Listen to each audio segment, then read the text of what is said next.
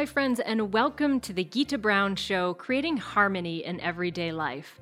I love creativity and I love wellness, and I've been teaching both for about 30 years.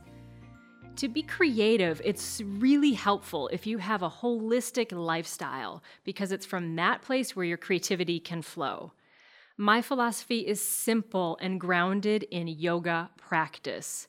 Simple practices done daily over a long period of time will naturally give you a holistic lifestyle, and from there, your creativity can flow. So, today I want to talk a little bit about how to deal with difficult people.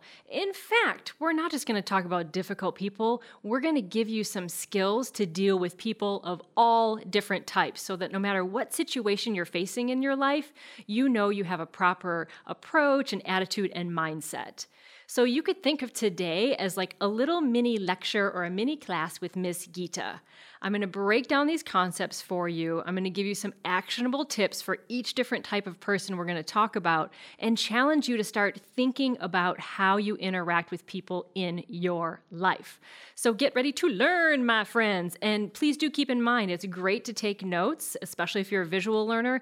But if you can't, if you're on a commute and listening to this as a podcast, please do know you can visit gitabrown.com at any time. There'll be a full transcript there, of course, the video of the show but I'll also break down each point we're going to talk about and give a little summary so that you can review it over there. Okay, so if you are watching today, I'm wondering if you have like had some challenging people in your life. I know I have. We all have coworkers, family members, friends, or just situations that come up, sometimes even with strangers, where we find ourselves getting riled up by what other people are doing. We find we lose our peace, or we're just not sure how to handle a situation, and we might feel stuck in certain situations. Have you ever had a relationship like that where you're in a relationship with someone and it seems like no matter what you do, you can't move that relationship forward into a productive state? You just don't know. And every time you work with them or see them, it kind of sets off some triggers for you. Today, we're going to break that down a little bit for you, tell you how to deal with that difficult person, and even more than that. So, I want to back way out for a minute and tell you where all the stuff I'm going to teach you is coming from, give you kind of an overview there. Then we'll dive into four specific personality types and give you some specific things you can do with each personality type to manage those relationships and feel really awesome in the process. And then I'll kind of wrap it all up at the end. So, I am a yoga teacher. I'm a musician and a writer. And I really feel like all of my great music making, creativity, and my writing stems from my yoga practice. I've been doing yoga for 30 years. I've been a certified teacher for, well, more than a decade now, maybe even 20 years. I've lost count, quite a long time. But I want to give a little caveat here I'm not an expert in yoga. I might be getting there. I'm like a solid intermediate, you know, 30 years. I still have a lot to learn. So, what I'm going to present to you today is some really um, some of the most ancient yoga texts of how they teach us to um, interact with folks in our life. But it's just coming through my lens, the lens of Gita. So I really want to put that sort of frame around everything so that you know this is coming from my experience as a yoga practitioner. Yes, it is coming from the tradition of yoga that I have studied, which is called integral yoga talk more about that in a minute. But it's all filtered through me. So there might be things, if you've heard some of these concepts before, that contradict what some of your yoga teachers have said, or you've read yoga texts with slightly different interpretations. It's all good. I think it's all pointing towards the same thing just really do know that this is coming from my particular point of view, and I'm just sharing what I know with love, and that's it. So, this portion of yoga I want to talk about a little bit in that big picture might be a little bit different for you. Most people come to me and they tell me as a yoga teacher that they think yoga is doing physical poses, which in yoga we call hatha yoga, H A T H A, hatha yoga. That's one, you could kind of think of yoga as like a wheel. Hatha or physical yoga is one spoke of that wheel. But there's many other spokes of that wheel that include things like concentration is its very own practice, meditation is its own practice, and on and on around, creating a whole wheel. So physical practice is just one tiny part. One much bigger part, kind of like you could think of it as like the royal yoga, the full yoga, is what we yogis call in the integral yoga tradition Raja Yoga, R A J A. Raja Yoga is sort of that royal yoga. It's really concerning some of the ultimate aims of yoga, which is to calm and quiet the mind. Because when a mind is disturbed, it's kind of like trying to see a reflection in a lake that has a lot of waves and whitecaps. You actually can't see a reflection, or if you do, it's very, very distorted. But when the lake is calm and serene, everything gets reflected clearly. And with that clear mind, then you can have an effective life. So, this big thing of Raja Yoga is really concerned about your mind. And that's already given you a little clue about how we're going to talk about how to deal with that difficult person. It has a little bit more to do with what's going on in your own mind than it does worrying so much about what that other person is doing. So in yoga, we rely on a uh, many texts, but this one here, I have two versions of it. We rely on a couple of texts to give us some clues as to how to train our mind to deal with challenging people. And one of these texts is this one here. Is that coming in on the camera? Ooh, that looks so good. It's called the Yoga Sutras, and it's attributed to Patanjali, more on Patanjali in a minute. Here's one version of it. This is by uh, my guru, Swami Satchidananda. So I have another version here. There's many, many versions of the Yoga Sutras. This book is so old. I mean, 2,500 years, some estimates old. This is another one that's written by Nischala Joy Devi. She calls it The Secret Power of Yoga. It's a feminine perspective on the Yoga Sutras that we're going to talk about in a minute. I did not tear this book, let the record show. It was delivered to me that way. to me, these books are like sacred. And when it arrived all ripped, I thought, well, I'll give it a good loving home. So, The Secret Power of Yoga, I really recommend this. Both of these will be linked on my website. But you can think about it this way these are called the Yoga Sutras of Patanjali. So, a sutra means a thread. And a thread is just that it's this tiny little thread. And all of these sutras are very, very short. Some of them are like a sentence long. And they kind of give you a roadmap for how to live your life as a yoga practitioner, which basically just means how to control your mind, how to keep your peace, so that you can sort of realize your oneness with the world, uh, with the universe, really. And Patanjali is not necessarily the author of yoga or the originator of yoga. It's just one person that they are attributing who sort of set down the practices that were going on at the time. Because, of course, yoga was passed on much through oral tradition. And this is some of the earliest writings we have of sort of codifying it into a system and it gives the definition of yoga and all different ways to practice yoga, but it's really concerned about what is going on in here, which may be a little different than if you're thinking that yoga has to do with just working the physical body as an exercise. Yoga is so much more than that, people. That's just one tiny little part. So don't be brainwashed by modern media and think that yoga is about being flexible. No, it's about calming your mind, and having that peace of heart. So, we now have these sutras that come from this 2,500 years of tradition. And we know that Raja Yoga is the royal yoga, which is concerned with mastering your mind. Wow, pretty cool, pretty heavy stuff. Now let's drill down even more concretely and say, okay, Patanjali was a sage, let's call him that, who started to write down some of these threads. And then we get down to individual threads, and that's the thread I want to talk about today. So, the sutra we're going to talk about today is in, I believe, book one, number 33. And it's just a couple of sentences.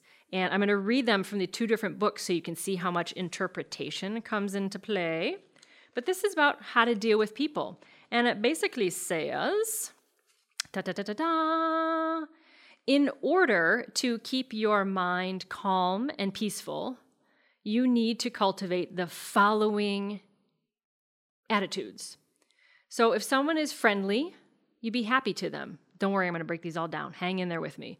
If someone is unhappy, show compassion. If someone is virtuous, take delight in them. I like this one. If someone is wicked, disregard them. In doing so, your mind will retain its undisturbed calmness. Now, that sounds like a lot. Don't worry. Hang in there with me, student. We're going to break it down. Don't worry. We're going to go each one by one. Just want to give you a flavor for these sutras.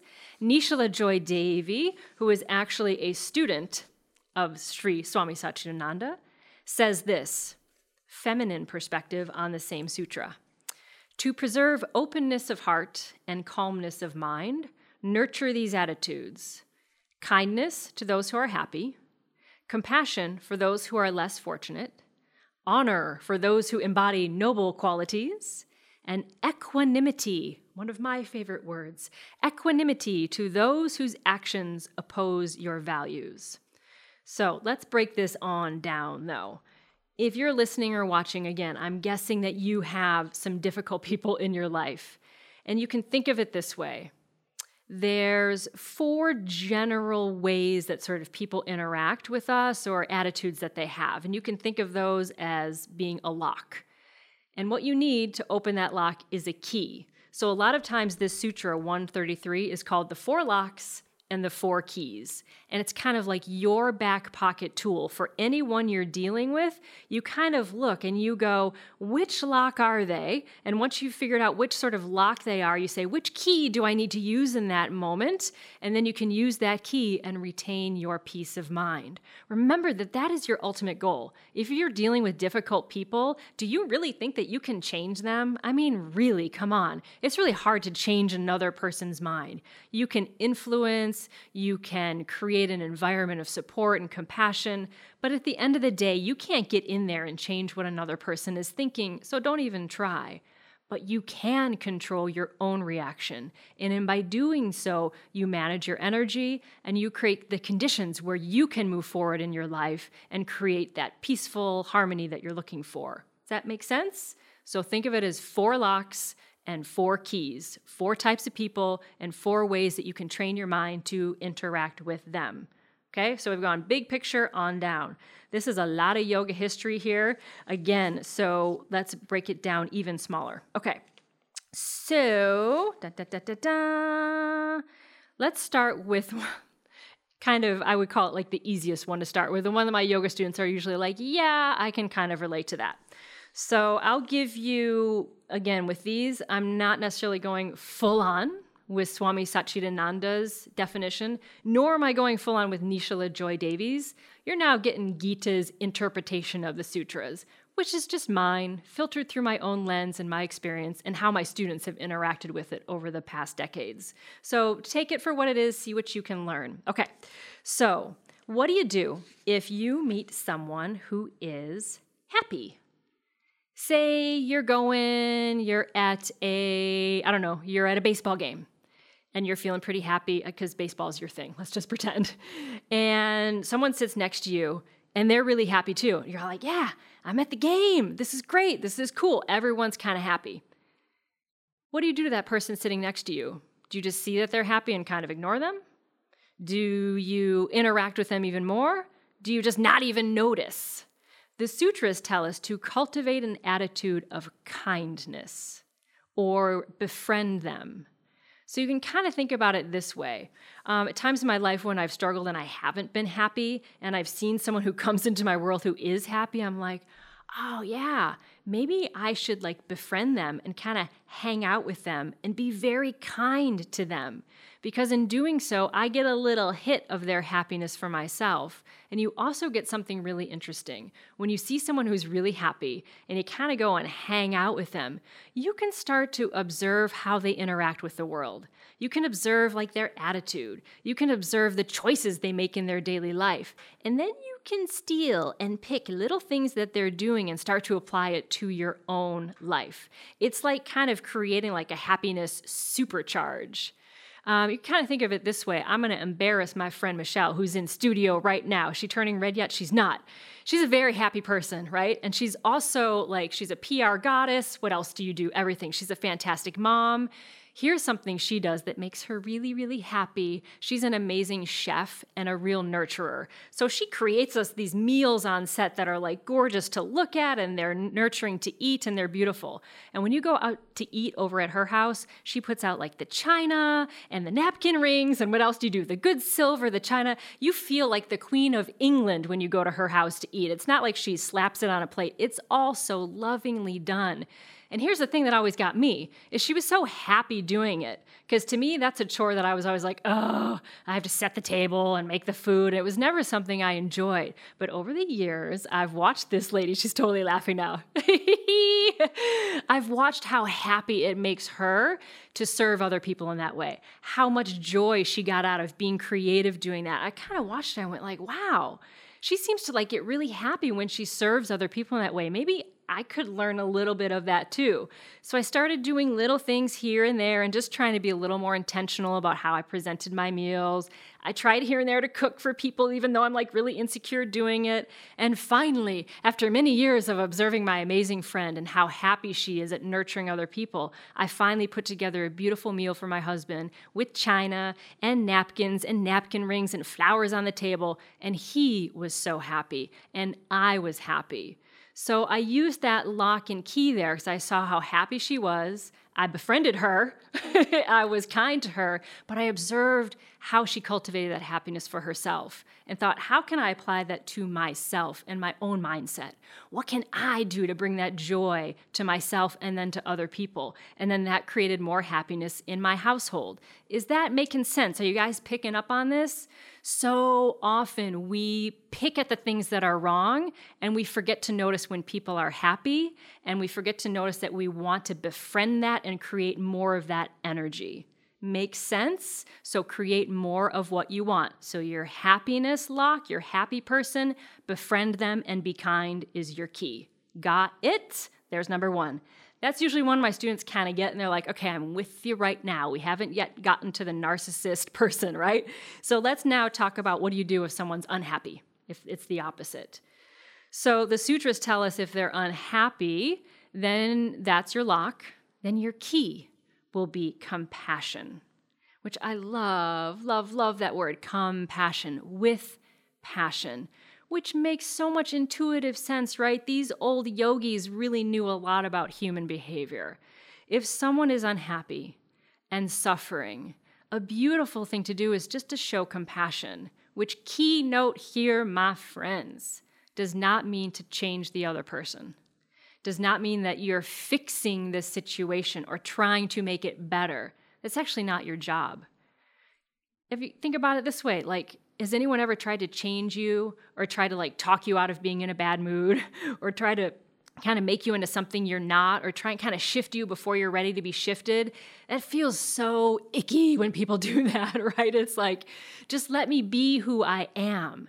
And there's this real freedom when someone is suffering and you just go up to them and you say to them, you know, I see what you're going through and it sucks right now it just sucks. I'm just going to be here with you for that. Every person that I've ever said that to, they look at me with like this relief.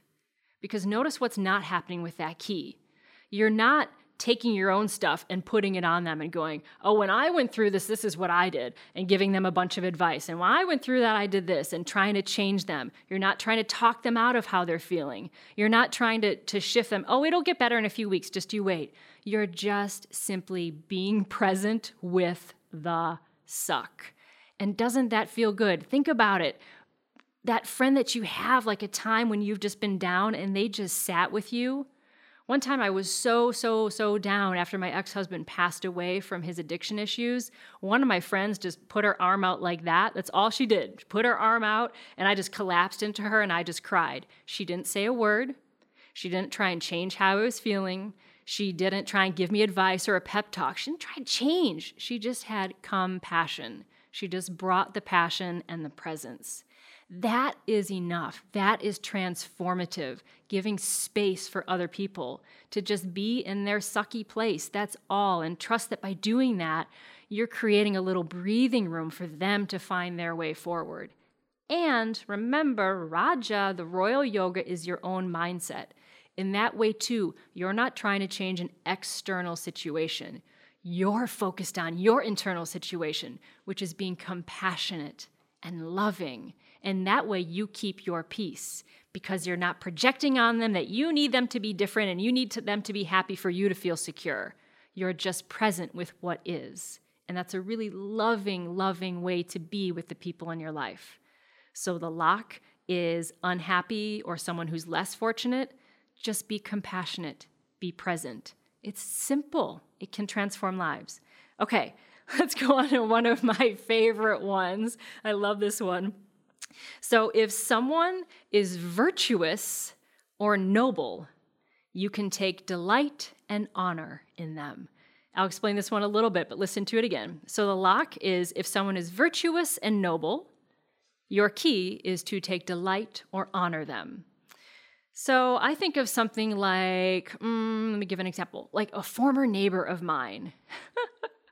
this lady kept the most perfect house. We all know people like this, right? Like her children were always perfectly groomed. Her house, like they used to mow the lawn and then they would vacuum the lawn because they wanted the lawn to be like clean, I guess. like everything was precise. Every flower was like in perfect arrangement. Every it was very Stepford wives. You know, everything was like very carefully meticulated. And it used to drive some of my friends crazy. They'd be like, "Wow, they're so anal with their house. Everything has to be so perfect." And they used to get kind of riled up like, "Can't they just like let it be a little messy?" And I said, "You know what? When I started to study these locks and keys, instead of kind of getting annoyed by their perfection and how like awesome they are all the time, what if I actually took delight in that? What if I actually enjoyed it? What if I honored what they were doing with their house? And I said to my friend when she was like, Oh my God, there she is again. Her roses look perfect. Why is she doing more to them? She makes the rest of us look bad. I looked at her, I said, You know what? I live in the house right across the street, and every time I look out, I get to look at this beautiful, beautiful home that's beautiful. She put such care and such love in it. How about we just start honoring it and delight in the beauty of it and kind of let the rest go? So it was more about my own mind and it creating like waves of like, we usually can feel resentful or kind of jealous of someone who seems to have all their stuff together or their social media posts, everything looks like it's rosy. And it can set up that like internal like fear of missing out or I don't have enough or I'll never be good enough kind of stuff. Pay attention to that Raja Yoga, that royal yoga Pay attention to your mind. If you can delight in what they're doing and honor what they're giving the world, then you're detaching yourself from all that negative self shame spiral spinning, and you're just simply sending a little good energy to them. But more importantly, you're keeping your own mind peaceful. So, if someone is being virtuous and noble, take delight in their actions, and it's really a joyful way to live. Okay, let's get to the challenging one difficult people. And in fact, we could say uh, Swami Satchidananda calls them wicked people.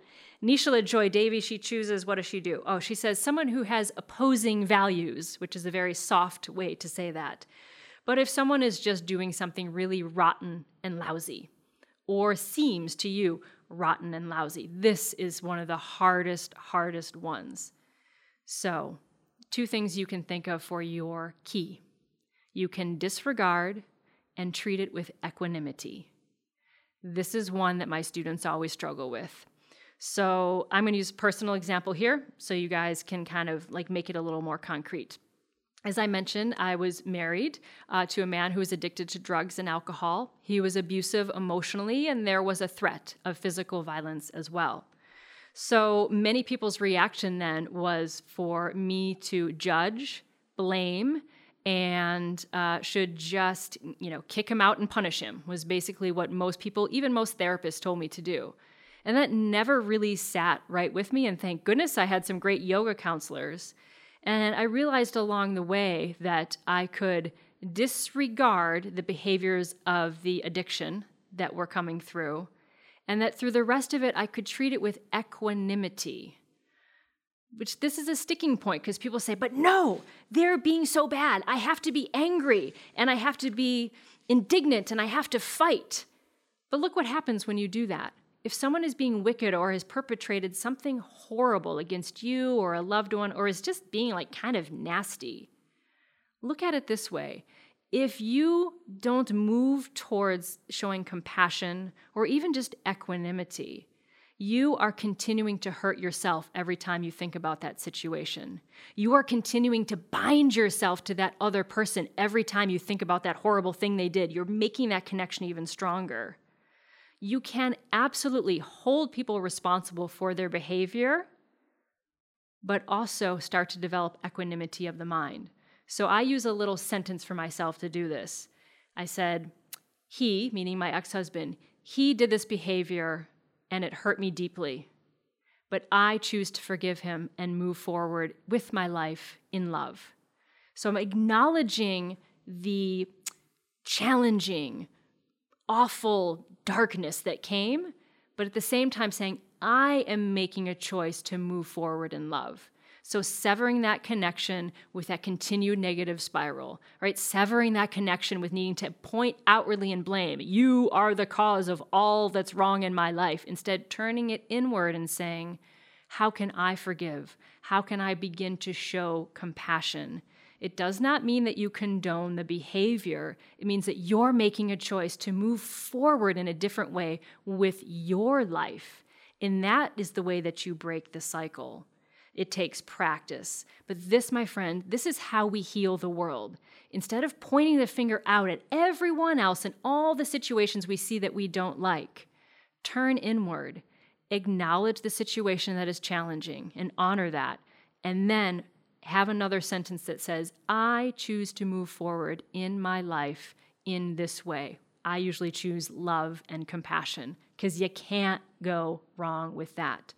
So, again, if someone is wicked, you can disregard and meet with equanimity. You don't have to lose your peace in order to fight for social justice. In fact, you will be more effective if you are stable and balanced and have a more compassionate point of view, because then you are free and you're free to make new choices in your life. So, the key for that, the, excuse me, the lock rather, if someone is wicked or just plain nasty, the key for that one is equanimity. And for me, it's always compassion. So, four locks and four keys. You can get a lot more on these in the Yoga Sutras of Patanjali. I have these two, I'll have these linked, these two books on my website. There are so many commentaries on these sutras. I encourage you to read as many of them as you possibly can to get this royal yoga, this grand philosophy of yoga steeped in your system. But more concretely, with these four steps, something my students have done and I did when I was first learning them is I put them up on a little post it note and I had it on my refrigerator, on my laptop, and I had one in my purse until I had these keys down where I could meet someone and be like, oh, they're happy. I need to befriend them.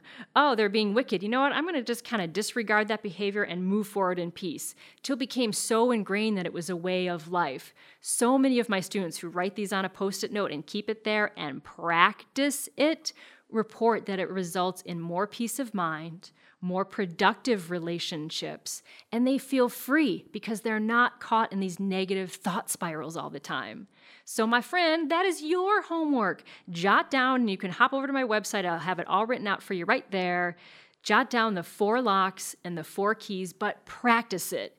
You can't just listen to Miss Gita lecture you, you have to practice it. You've got to apply it to situations from the barista who makes your coffee, from the guy who cuts you off in traffic and is being wicked, disregard that one, to your loved ones, to really challenging life situations. Practice these keys. Again, remember what I said way back in the beginning. To create a holistic lifestyle is actually quite simple. Simple practices done daily over a long period of time will naturally lead you to a harmonious lifestyle. And from there, your creativity will flow but you've got to practice. So do me a favor, my friends, hop on over to gitabrown.com, create your little cheat sheet for the four locks and four keys, and drop a comment there and let me know which key and lock you're to work on over the next week. Let me know how it goes. The more we share in that, the more we create a little community. We can bounce ideas off of one another. And I have a little experience. I'd be happy to help you and give you some different ways to think about it if you find yourself a little stuck in applying these into everyday life. So, my friends, let us close our lecture on the royal yoga, Raja Yoga, with a little chant for peace that comes from the integral yoga tradition. Let's create a little good vibe in the world with a chant for peace. You can join me or just listen, and I'll give you the translation after. Loka samasta sukhino bhavantu. Loka samasta sukhino bhavantu. Loka samasta sukhino bhavantu. May you and the entire world be filled with peace and joy, love and light. Om Shanti, which means peace to you. My friends, get your four locks and your four keys on. Go and conquer your relationships. Be harmonious in your mind and have a beautiful, peaceful, harmonious day. I'll see you guys very soon over at GitaBrown.com. Om Shanti. Peace.